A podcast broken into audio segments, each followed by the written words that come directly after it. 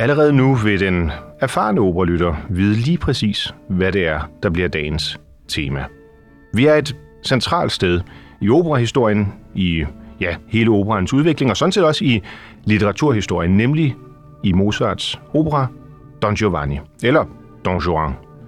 Denne, øh, denne øh, liderlige, narcissistiske, selvoptagende, florisante, italienske fyr, der render rundt i hele Europa og scorer ikke bare hundredvis, men lærer vi i løbet af første akt over tusind kvinder.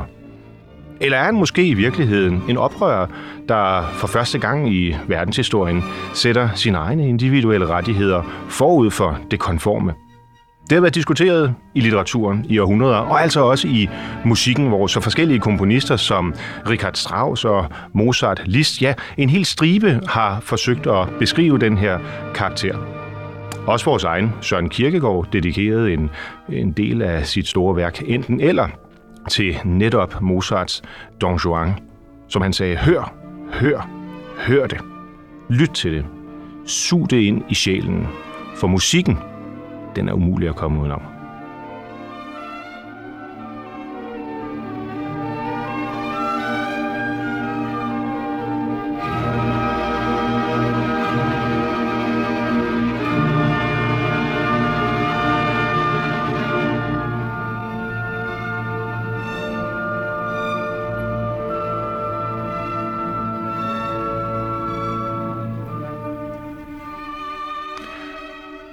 Netop som øh, melodien her skifter til dur, og det bliver lidt mere muntert, fordi der er også meget munterhed i Don Giovanni, så vil jeg byde velkommen til min, øh, til min gæst i øh, dagens udgave af Kammertonen. Det er dig, Signe Bundgaard. Hjertelig velkommen. Tak skal du have. Og, og tak fordi du vil være her. Du har jo enormt travlt i øjeblikket netop med, øh, med den her musik. Ja, det er rigtigt. I er ved at lave en ny øh, opførelse. Hvornår der er premiere? Ja, nu øh, ser det ud som, det bliver den 20. januar. Okay, godt. Så øh, når det her program det sendes i æderen, så har der faktisk været premiere. Mm-hmm. Hvordan er det, og jeg prøv lige at fortælle jo, hvad er det for en rolle, du skal synge i, øh, i Mozarts opera? Det er Donna Elvira. Donna Elvira, som er en af de to kvindelige hovedpersoner, kan man sige det? Ja, der er faktisk tre. Okay. Salina er også en hovedperson. Oh ja, som er kæreste med... Øh, med Hun skal Lepo- giftes med Massetto. Med Massetto. Sådan, sådan. Så vi har en, en, øh, et sæt, hvor det foregår i Spanien, tror jeg, ikke? Jo. Ja, hvor vi altså har øh, Don Juan, som er sådan en adelsmand, Ja, øh, der øh, bemægtiger sig alle livets glæder, kan man vel godt sige. det kan man sige. Han har en tjener, øh, Leporello, mm-hmm. som også spiller en vis rolle, og hvis også har han også en kæreste i... Øh, Nej, Nej. han har et problem med, at han har ikke adgang til kvinderne. Det er måske også derfor, han er lidt misundelig på, han- på Don Juan. Han, han vil gerne have en kæreste. han, jeg tror, han øh, ser lidt langt efter de kvinder, Don Juan løber afsted. Ja, ja.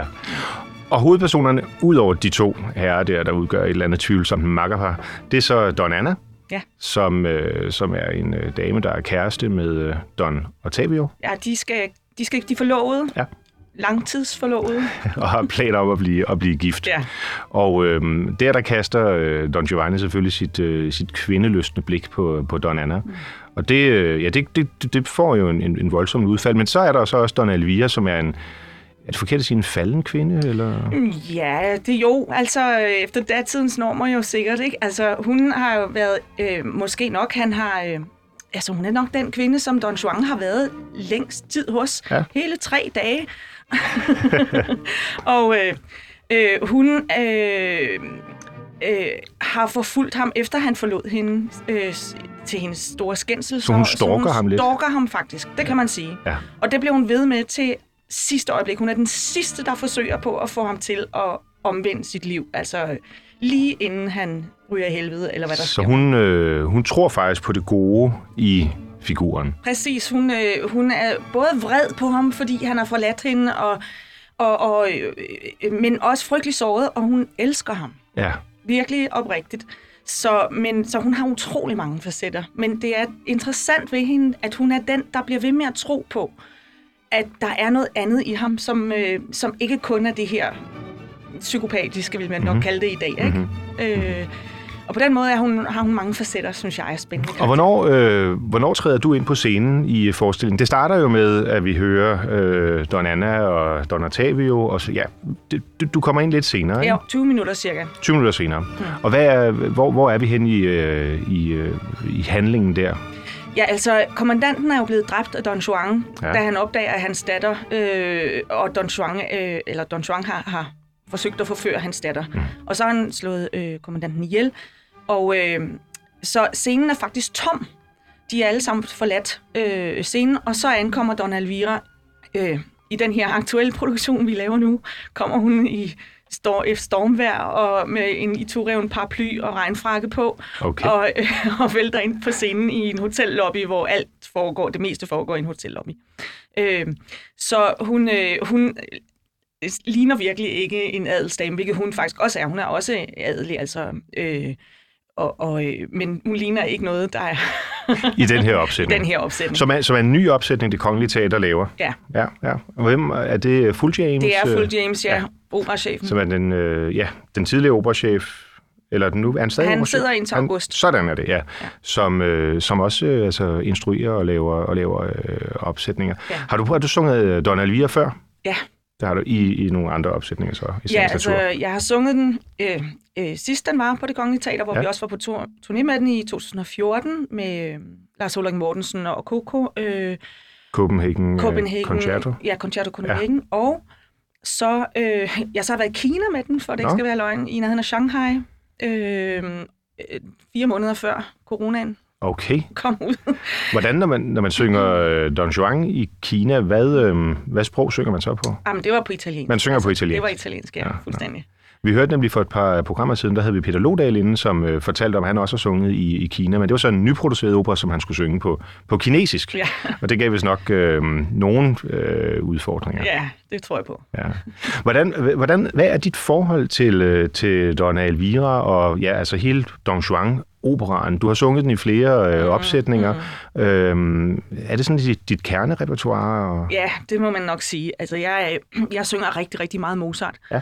Øhm, Don Juan er ikke den opera, jeg har lavet mest. Det er Figaro's Bryllup. Mhm. Mm-hmm. En anden øh, af Da Pontes opera, det er jo en trilogi. Ja. Øh, og Figaro har jeg lavet rigtig mange gange. Den har jeg lavet tre forskellige roller i. Okay. Øh, Her, i- her i Danmark? øh, ja, men næste gang, jeg skal lave den her på Zürich Operan til næste år.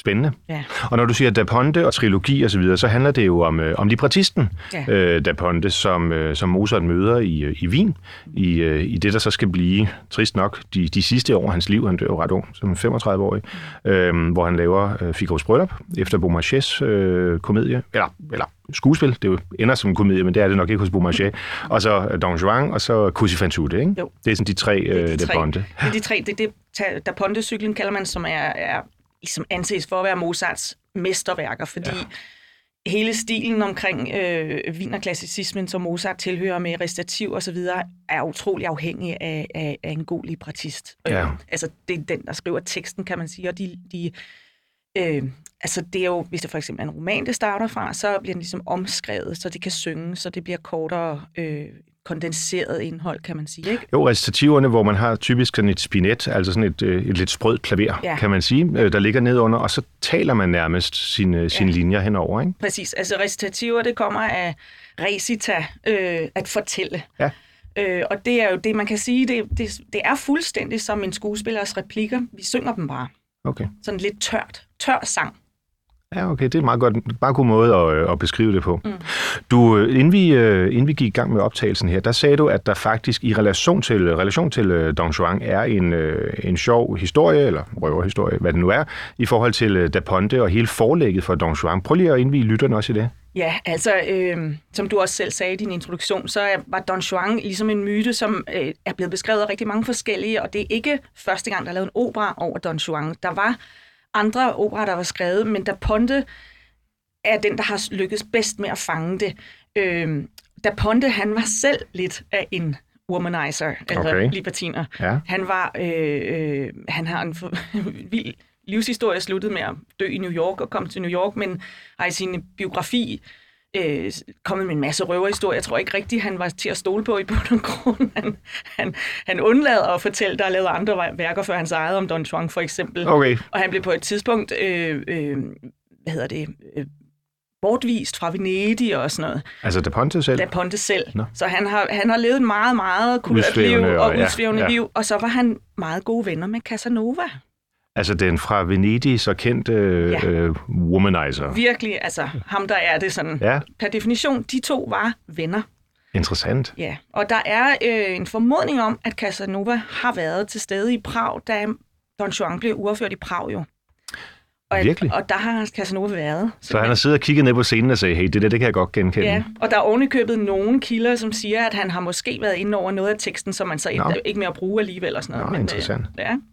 Lad os prøve at komme lidt ind under huden på, øhm, på øh, ja, både figuren, men også, også operan her. Jeg tænker, at vi skal høre øh, lidt af en, øh, en Leporellos arie, øh, Il Catalogo a Questo, øh, som så ikke er en, en, af, en af dine, men, men som alligevel jo, jo sætter øh, stemningen, hvor øh, der er det her meget kendte Mille Tre, altså den her 1003 kvinder, mm. som, øh, som Don Juan har, øh, har haft held med at øh, forføre.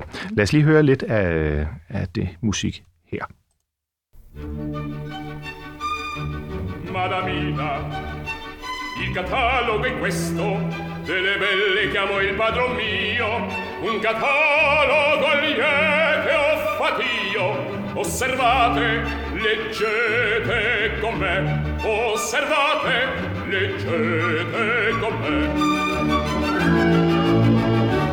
In Italia 640 in due cento e tempura.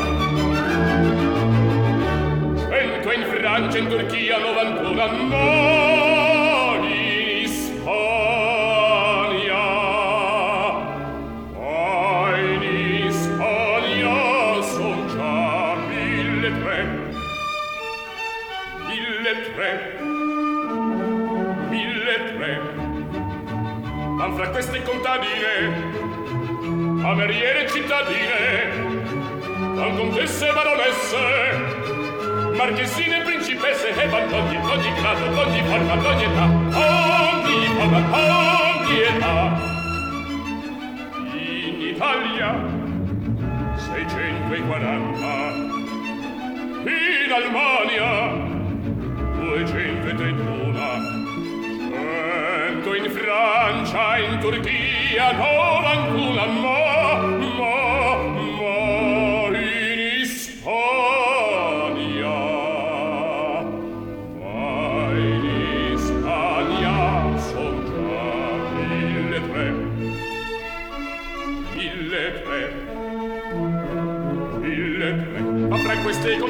Mille Dræ, Mille Dræ. Ja, altså 1003 kvinder har Don Juan forført. Ah, kun i Spanien. Og det er bare i Spanien. Det er bare i Spanien. Ja, fordi så hører vi jo øh, Alemania og, øh, og Italia og så videre og så videre.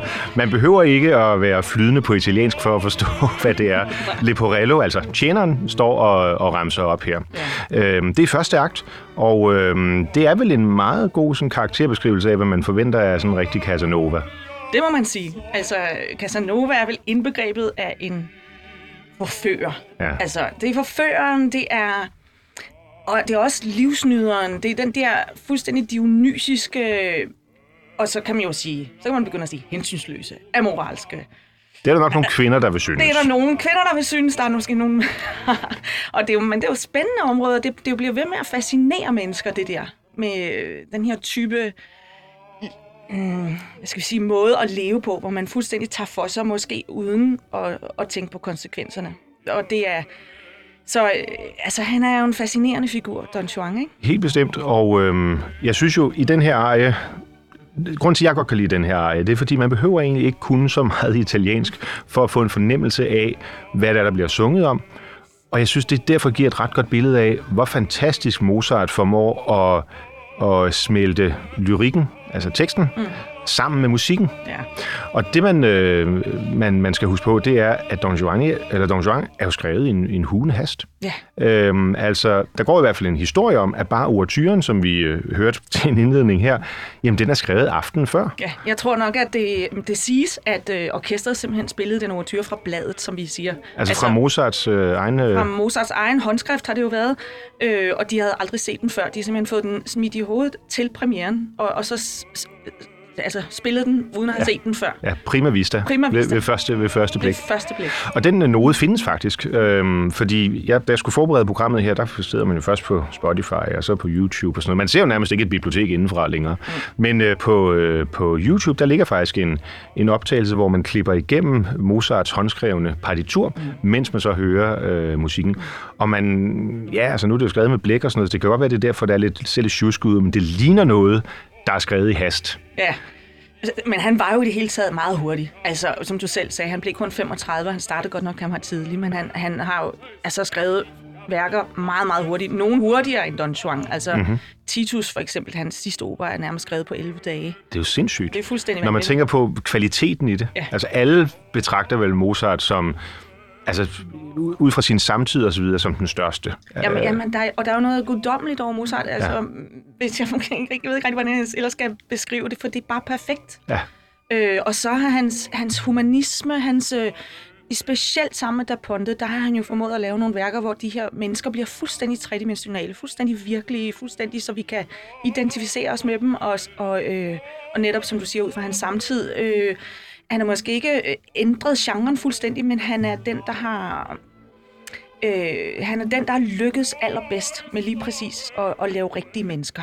Både i lyrikken og, og musikken. Ja. Lige præcis. De to ja. ting komplementerer hinanden øh, fuldstændigt. Ja. Ja, ja.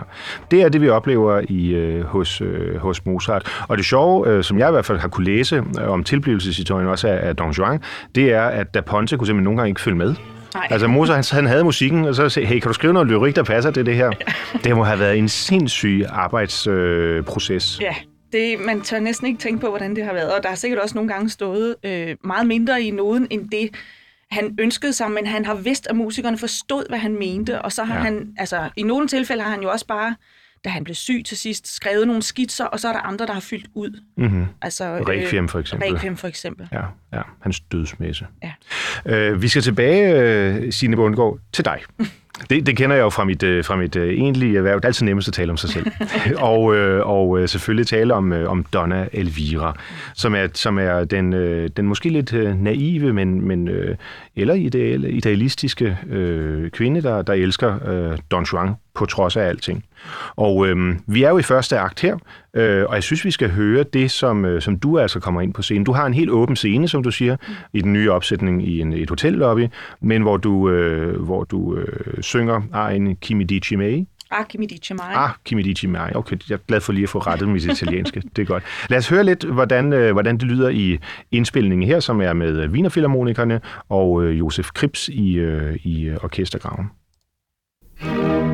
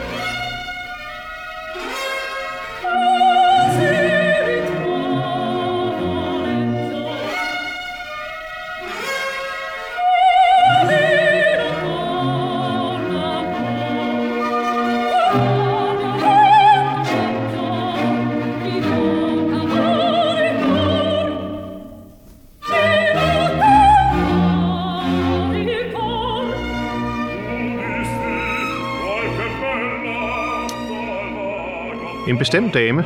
Det lyder det i hvert fald, øh, i hvert fald som. Igen synes jeg, man tænker, Altså, det er jo næsten som om, at komponisten og librettisten må have siddet over for hinanden, for det passer så godt på enkelt stavelse og hver eneste node i forhold til intonering og så videre. Hvordan er det her at synge? Det er sjovt, øh, og det er det, fordi det er så temperamentsfuldt. Øh, ja. Altså, hun kommer ind, og hun er rasende. Hun har let efter Don Juan, som er stukket af fejn, og altså i den her produktion, vi laver nu, er det vist været månedsvis, hun har rejst igennem Grækenland, øh, som den blev lavet i først. Og det, det, øh, og hun, men hun siger jo, hun vil rive hovedet af ham, og hun vil, det, den, og han er en barbar, og han er, hvor er han henne? Og hun er virkelig rasende. Ja, det er også helt forkert, lidt forkert, at hun er alene på scenen, for de er der faktisk begge to, Don Juan og, og Det er ham, vi hører Ja, svare hende. nemlig Ja. lige præcis. Men de skjuler sig, og de har ikke opdaget endnu, at det er hende. Er de bange for hende måske? Er det Jamen, de- Tordenvær, der kommer ind på Det, scenen? det, han har endnu ikke set hendes ansigt, så de Okay. okay. ser bare en kvinde. Altså, Don Juan siger lige inden hendes, øh, hende, øh, hendes entré, så siger han, øh, ej, jeg, det er som om, jeg kan lugte duften af kvinde.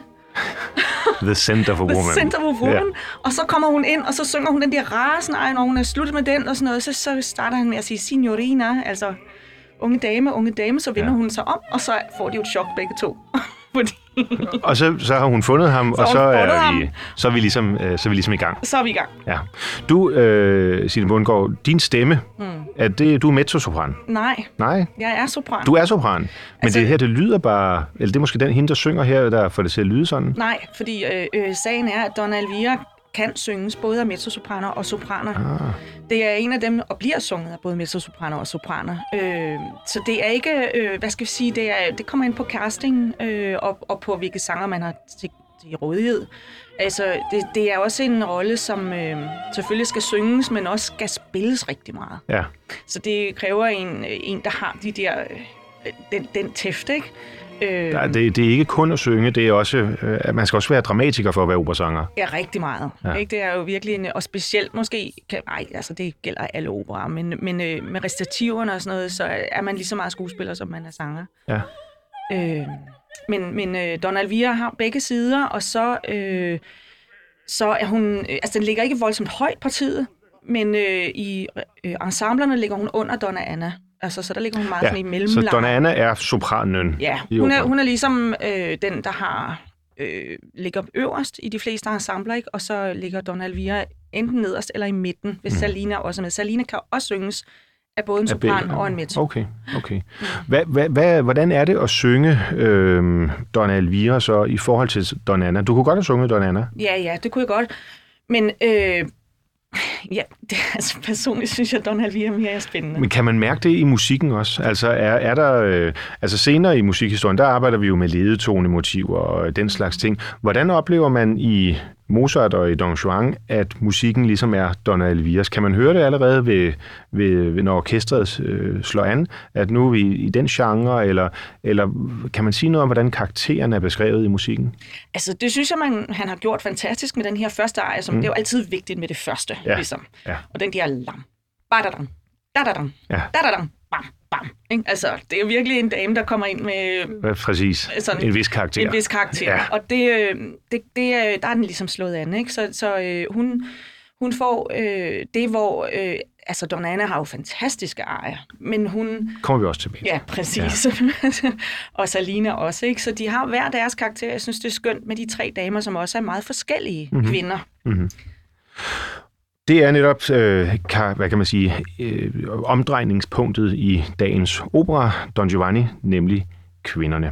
Og jeg synes, vi skal øh, bevæge os lidt over i at høre det, som Don Juan nu gør, som han gør bedst, mm. øh, nemlig at, øh, ja, det hedder på nudansk vel at score, ja. Men altså at øh, betage og, øh, og gøre sig til. Mm. Og der er en duet, øh, som jeg tror alle, uanset om man er, øh, hører opera til daglig eller, eller ikke, man alligevel vil, øh, vil nikke en lille smule øh, anerkendende og genkendende til, nemlig La ci darem la mano, ja. altså giv mig øh, din hånd. Øh, kan du sige, at vi er stadigvæk i første akt, øh, lidt længere henne end det, vi hørte øh, før.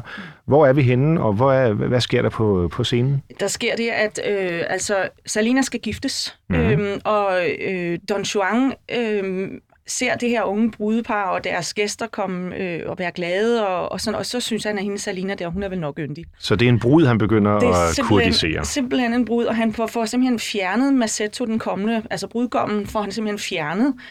Øh, så han er alene med Salina, og så går han i gang med forførelsen, som er Radidarem, vi skal høre om lidt. Og det helt sjove ved det er, at Don Alvira kommer ind og ser det her i slutningen, og simpelthen braser ind og får dem reddet fra hinanden. Og får Så hun redder faktisk redder- brudens dyd. brudens dyd og får hende fjernet, og, og siger jo til hende, at øh, du må ikke begå samme fejl som mig. Og øh, altså, ja. Så der er en, øh, så der er en begyndende selvreflektion fra Don Alvira her. Ja, altså man kan jo sige, hun, hun er jo klar over, at, at, øh, at, at han jeg, øh, altså, at han, hvad det er, han gør. Hun Ja. ja. har gennemskuddet det. Og jeg vil også lige sige, den der Madamina, den store ejer, Leporellos ejer, synger Leporello til Elvira. Så det er, El, det er Leporello, der afslører for Elvira, hvem, altså hvad det er, Don Juan Altså går det, vi hørte lige før med Ja. Miles og så Ja, videre. ja. Okay, det er, det er Leporello, der siger, du skal Ja. altså vide, hvad min, hvad min Ja. chef, min Ja. herre her, Ja. hvad han har gang i. Præcis. Okay, jamen, så lad os høre uh, La Chitarem, den store, ja, lad os bare sige det, scorearie her fra Don Juan. La ci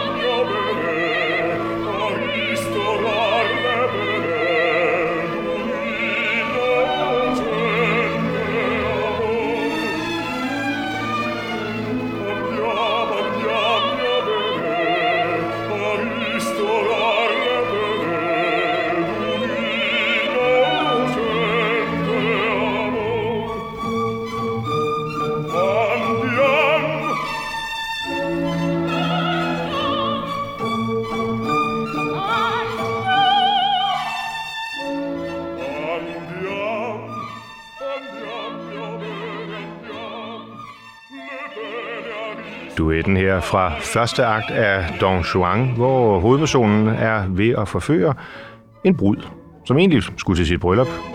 Men øh, det leder til, at de går hånd i hånd og gør noget helt andet. Det, der er bemærkelsesværdigt ved musikken her, synes jeg, øh, Signe Bundgaard, det er, det er jo glad musik. Mm. Altså, man har ikke indtryk af, at, øh, at Don Juan er i- er i gang med noget amoralsk eller anfægteligt. Jamen, det synes han vel heller ikke selv, han er. Så, du, så musikken beskriver ham. Det er ikke, Mozart kommenterer ikke på øh, Don Juan på den måde. Nej, han, han dømmer ham i hvert fald ikke. Nej. Øh, og det er også det, der er meget vigtigt med Don Juan som sådan, er, at Mozart sk- beskrev det selv som en øh, komedie. Ja. Det hedder en drama giocoso. Og det vil sige, giocoso, det betyder glad ja. øh, og, og muntert. Og så, øh, og så drama også. Ikke? Så det er ikke, det er ikke en alvorlig opera. Det er ikke tænkt sådan i hvert Nej, fald. det er ikke tænkt sådan. Den er fyldt med humor. Ja, præcis, præcis. Men, men, men bortset fra din karakter, kan man så sige. Ja, ja jo, men hun er også ret sjov. Ufrivilligt nogle gange. Hun, Uffe, ja, det er meget ofte der, det, det virkelig komiske opstår. Ja. Øhm, imens øh, Don Juan står her og er ved at score, hvad hed hun, øh, bruden? Salina. Salina, det er rigtigt. Øhm, så står Donna Elvira faktisk og, og kigger lidt på. Ja, hun, hun, hun kommer ind og ser det ja. til sidst. Ja, og, øh, og hun bliver vred. Hun bliver meget vred. Det synes, jeg synes lige, vi skal høre, hvor vred hun kan blive. Mm.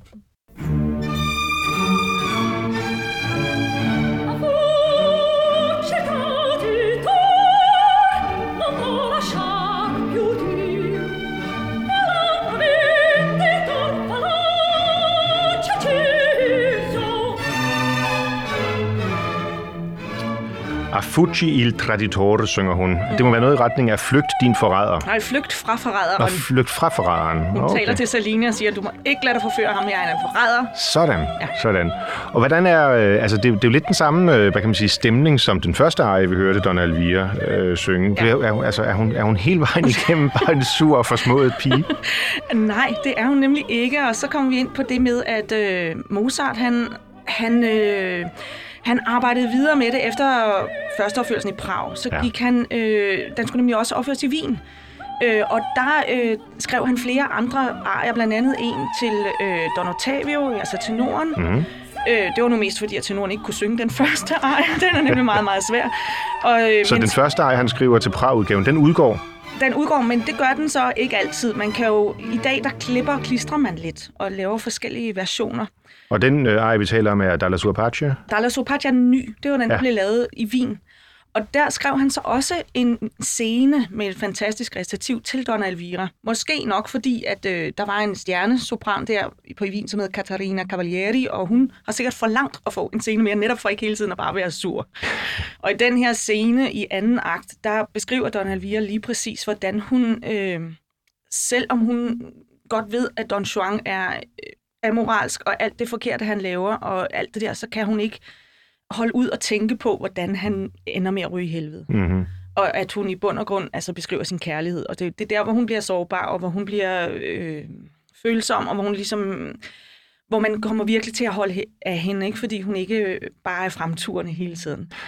Man kan ikke undgå at tænke, at der er sådan et moralsk kristen tema over det, altså at mm. Don Juan er billedet på storsynderen, Ja. og øh, Elvira er den, der hele tiden forbarmer sig og trods alt gerne vil hjælpe og se det, det, det smukke, også i, i Don Juan, trods alle hans øh, fejltagelser.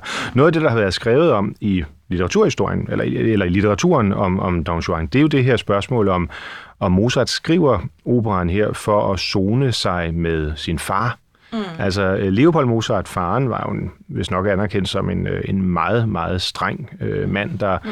ikke så særlig let på det, øh, eller positivt på det liv, som, øh, som Wolfgang øh, Mozart øh, levede.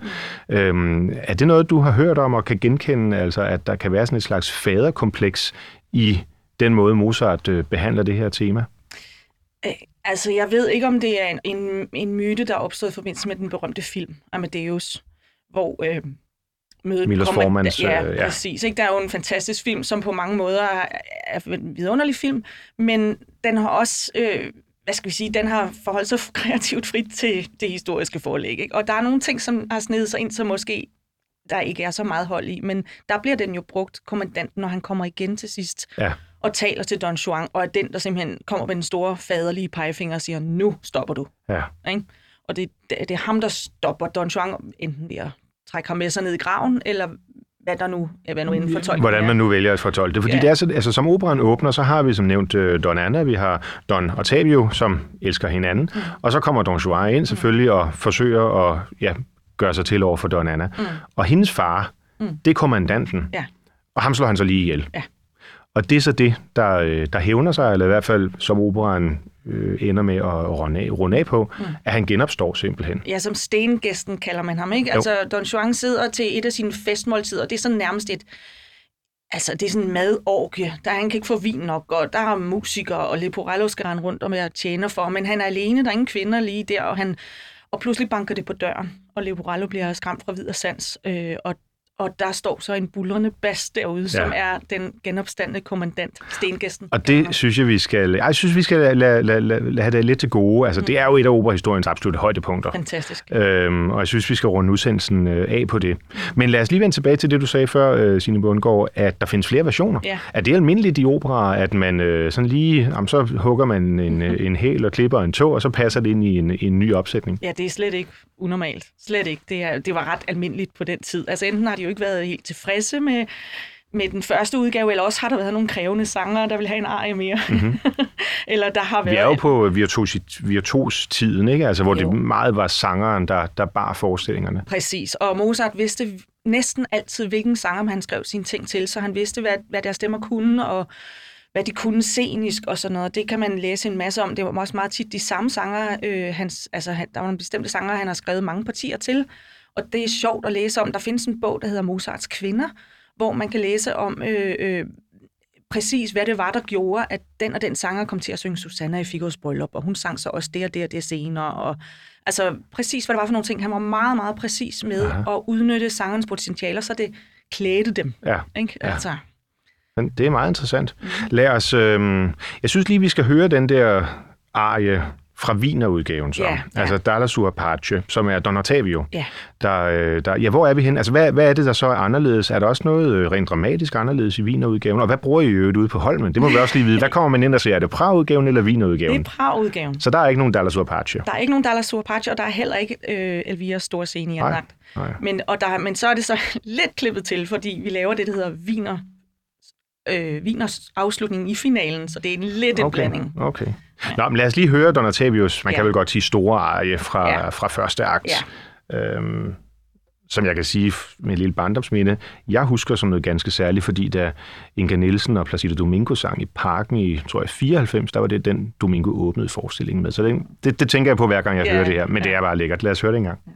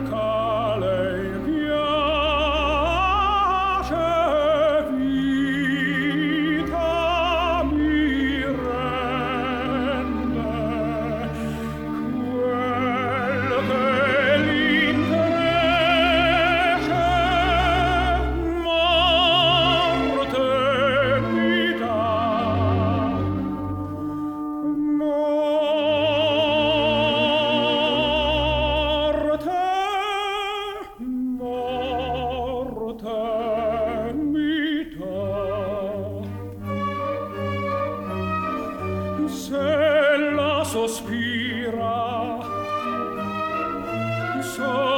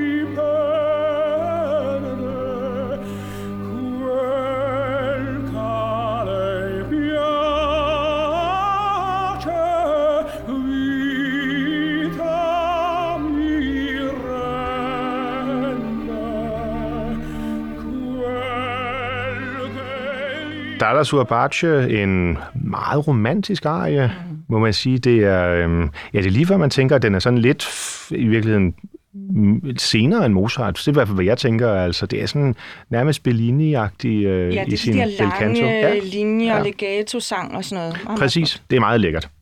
Og øhm, første akt af operan, den slutter jo med en stor fest, som går helt galt for Don Juan, og han og øh, Leporello, de må simpelthen flygte. Men det ændrer ikke på, at øh, Donna Elvira, hun øh, tror stadigvæk på, øh, på det bedste i, øh, i øh, sin, sin udkårende her. Og, øh, og anden akt åbner så også med lidt af en forvekslingskomedie. Øh, kan du sige lidt om det? Ja, altså Don Elvira står ligesom oppe i et vindue og er ved at gå i seng, og så øh, har Don Juan fået øh, den idé, at han og Leporello skal øh, skifte tøj, bytte tøj. Mm-hmm. Og Leporello skal udgive sig for at være Don Juan, så Don Juan kan stikke af. Øh, når, når, sådan så at han ligesom får afledt opmærksomheden, Leporello. Øh, så øh, Leporello stiller sig altså frem i Don Juans tøj, men, men Don Juan står og synger de ting, som Leporello skal sige, Ja. mens Leporello gestikulerer og sådan noget. Det ender med, at, Don, at Elvira faktisk tænker, Gud, vil du virkelig, vil du, vil du faktisk gerne have mig alligevel? Så Altså, hun, hvor hun tror, det er Leporello. nej, hun tror, det er Don Juan, så hun kommer ned, Sådan. Hun hopper på det. hun hopper på det, og hun kommer ned, og hun er helt sådan, kan jeg virkelig, kan jeg virkelig stole på, at det her det er sandt? Altså, er, er du virkelig sådan? Og det tror hun på i lang tid. Okay. Så han, han, ikke bare er han ude på at, at score nye kvinder, men han vil egentlig også gerne opretholde øh, bekendtskabet til, til de tidligere nedlagte. Altså nej, det, jeg tror, det er mere for, at han selv kan stikke af i mellemtiden. Så jeg, det jeg et tror, det er ren og skær øh, manipulation simpelthen. Og der er en eje i starten af første akt, Artachi in Giusto Corre, Er det en, en trio, en, En tri- mellem Elvira og Leporello og Don Juan. Ja. Okay, som åbner. Lad os lige prøve at høre lidt af det. Øhm, altså en, øh, en Leporello i Don, Don Juan klæder og en Don Juan i Leporello klæder. Ja. Og så en Elvira, der ikke rigtig ved, hvad hun skal tro. Ja.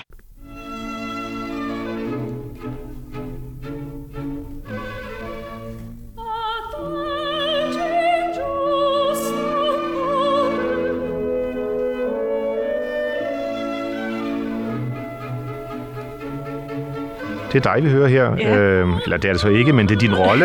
Ja, ja hun står oppe i et vindue og, øh, og siger, åh, vær nu stille, hjerte. Du, du, bliver ved med at, at, at tale til mig, men han er jo en forræder, og han er jo... Så hun kæmper med sig Hun selv. kæmper med sig selv. Ja. Og, og, sådan virke, og hun, hun siger til sig selv, du må simpelthen ikke have medlidenhed med ham. Altså, hun kæmper med sig selv. Og så pludselig så ser hun... Ja.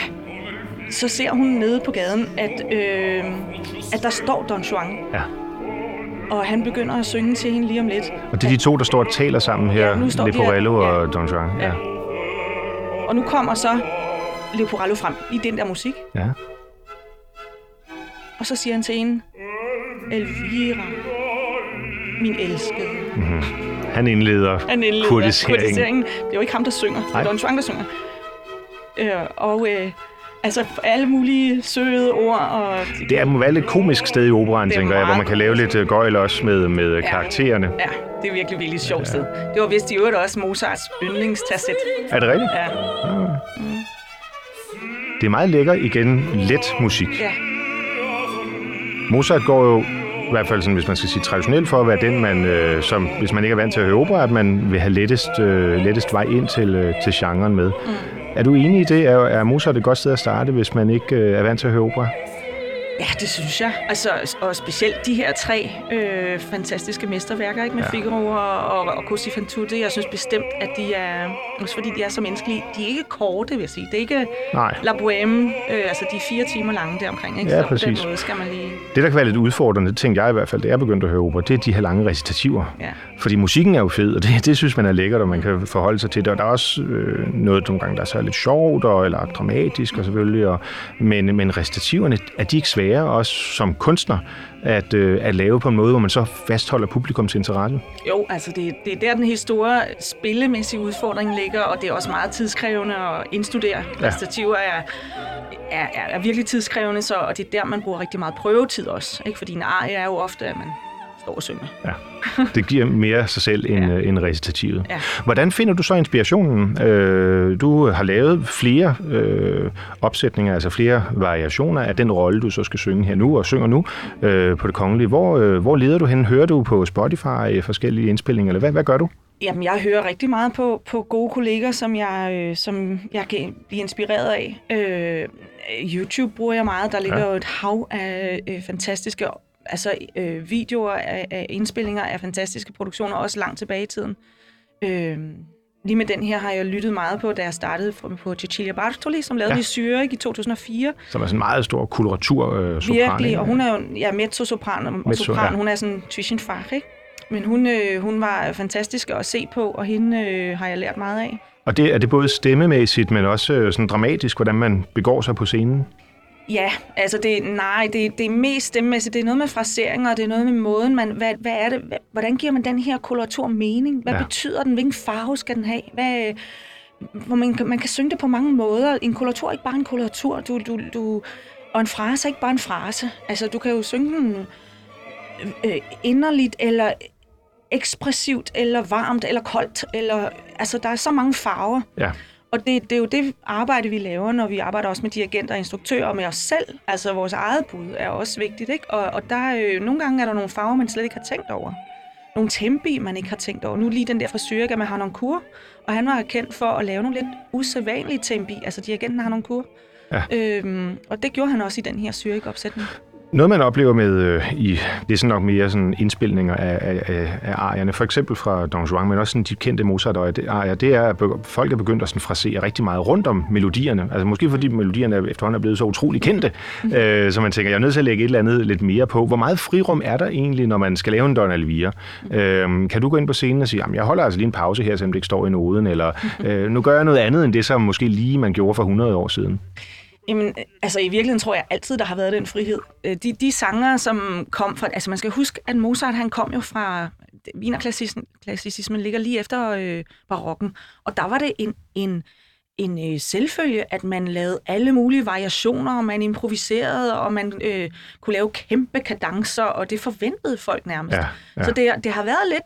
Altså, jeg plejer at tænke lidt på det som jazzmusik, for at det ikke skal være løgn, fordi jazzmusikere, de improviserer jo, det er det, de kan. Ja, præcis. De har bare et skelet, og så ovenover det, så lader de fantasien råde. Ikke? Det kan man også i et vist omfang ja. i operan. Og de sanger, der har været på det tidspunkt, de har kendt til at, at, at give friheder til det, og jeg er overbevist om, at det har man også gjort i Mozarts tid.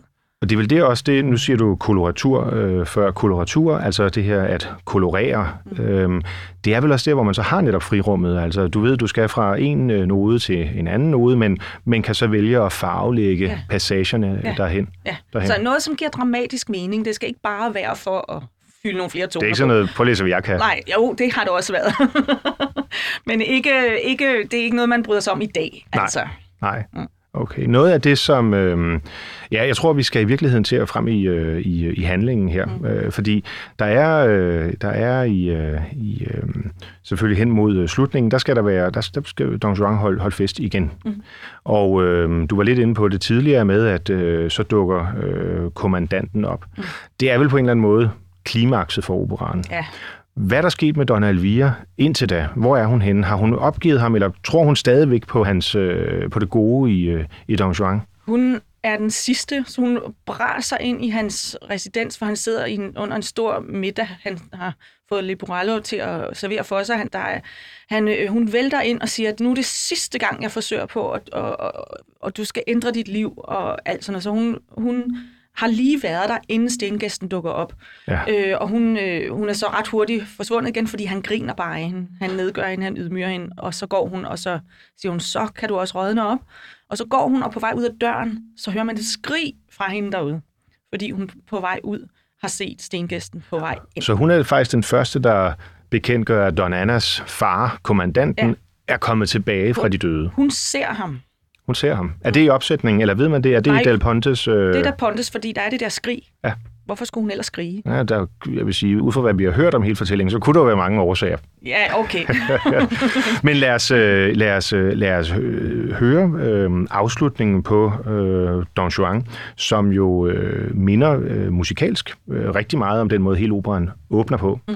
Øh, er det en tilfældighed, tror du, eller er det bare fordi Mozart, da han lige havde skrevet øh, afslutningen, så skulle han i gang med at skrive overtyrene, og derfor han tænker, at jeg, jeg begynder der? Eller er der en tanke i at øh, ligesom binde det sammen? Det tror jeg, der har været. Ja. Helt klart. Lad os prøve at høre en gang, hvordan øh, Mozart altså slutter Don Juan af, hvor øh, kommandanten, som han slog ihjel i første akt, allerførste scene, vender tilbage som en stenstøtte.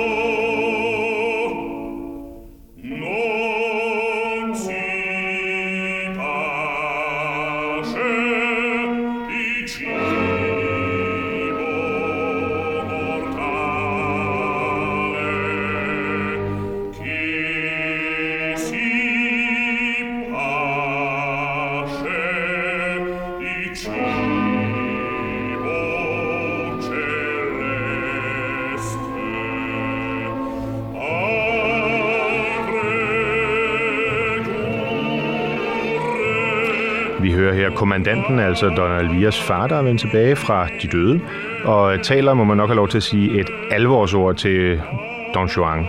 Og læg mærke til her, hvordan øh, violinerne faktisk øh, spiller de samme sådan, gentagelser af skalaer, som vi også hørte det i, øh, i overturen. Langt hen ad vejen kan man sige, at øh, afslutningen her, det dramatiske højdepunkt, hvor Don Juan bliver opslugt af flammerne, han bliver, om han frivilligt går, eller om han bliver taget af den onde selv, det er lidt op til instruktøren, men rent musisk, jamen så er det her også Mozart begynder. Så der er knyttet en, en, en cirkel, en hale på hele øh, fortællingen. Og måske er pointen, at øh, det kan godt være, at der har været meget munterhed og meget festlighed, men allerede fra begyndelsen har der været en, en øh, rejst øh, pegefinger, som siger, det du gør her i livet, det er der altså nogen, der holder øje med. Det kunne i hvert fald være et kristent, eller hvad kan man sige, moralsk budskab, som, øh, som altså er, øh, ligger bag øh, den her Dal Ponte opera, Mozart opera. Signe Bundgaard, du øh, har ikke bare taget os ind øh, bag ved Mozart og Don Juan, men i særklasse også øh, bag ved øh, Donna Elvira. Hvordan øh, den opsætning, du har lavet nu, hvad har det gjort ved, ved din forståelse af hende? Udvikler man sig sådan igennem forskellige øh, opsætninger? Er det sådan, man kommer længere og længere ned i forståelsen af karaktererne? Det synes jeg absolut, og det er også derfor, jeg synes, at med nogle af de partier, der virkelig passer en godt, øh, så... Øh, er det skønt at lave flere produktioner, fordi øh, man, man opdager hele tiden nye sider, selvfølgelig i samarbejde med instruktøren og konceptet og sådan. Øh, altså i den her øh, produktion, vi laver, der er jeg nok mere altså vanvittig end noget som helst andet. Også fordi, at det er Prag-versionen, så den, den har ikke den der blødere side. Nej. Den har jeg ikke så mange muligheder for at vise. Men, men øh, bare hendes øh, kostymer er, er rimelig far out, så hun, hun er, hun er meget en komisk figur, synes jeg, i den her produktion, ikke? hvor jeg i den tidligere måske var mere lidt klassisk. Og hvordan har du det med, at, øh, at man gør grin med en, øh, en karakter, som du altså, sidst du lavede den, havde en mere sådan, øh, hvad kan man sige, sådan alvorlig, øh, øh, ja, en alvorlighed over sig? Jamen, jeg, jeg... Er du med på det? Altså, kan du godt følge instruktøren, eller har du selv din egen mening og trækker i en anden retning? det er et virkelig godt spørgsmål, faktisk. Øh, øh, der skal ikke være nogen hemmelighed. Jeg havde ønsket, at hun havde den store scene med fra anden akt, for der fik jeg, kunne jeg vise flere facetter. Ja. Men når jeg nu ikke har det, og når jeg ikke selv bestemmer over mit kostume, øh, så bliver jeg nødt til at gå med det, fordi så bliver jeg nødt til at lave det ud af det, fylde det i det, som skal til for, at hun bliver en, en klar karakter.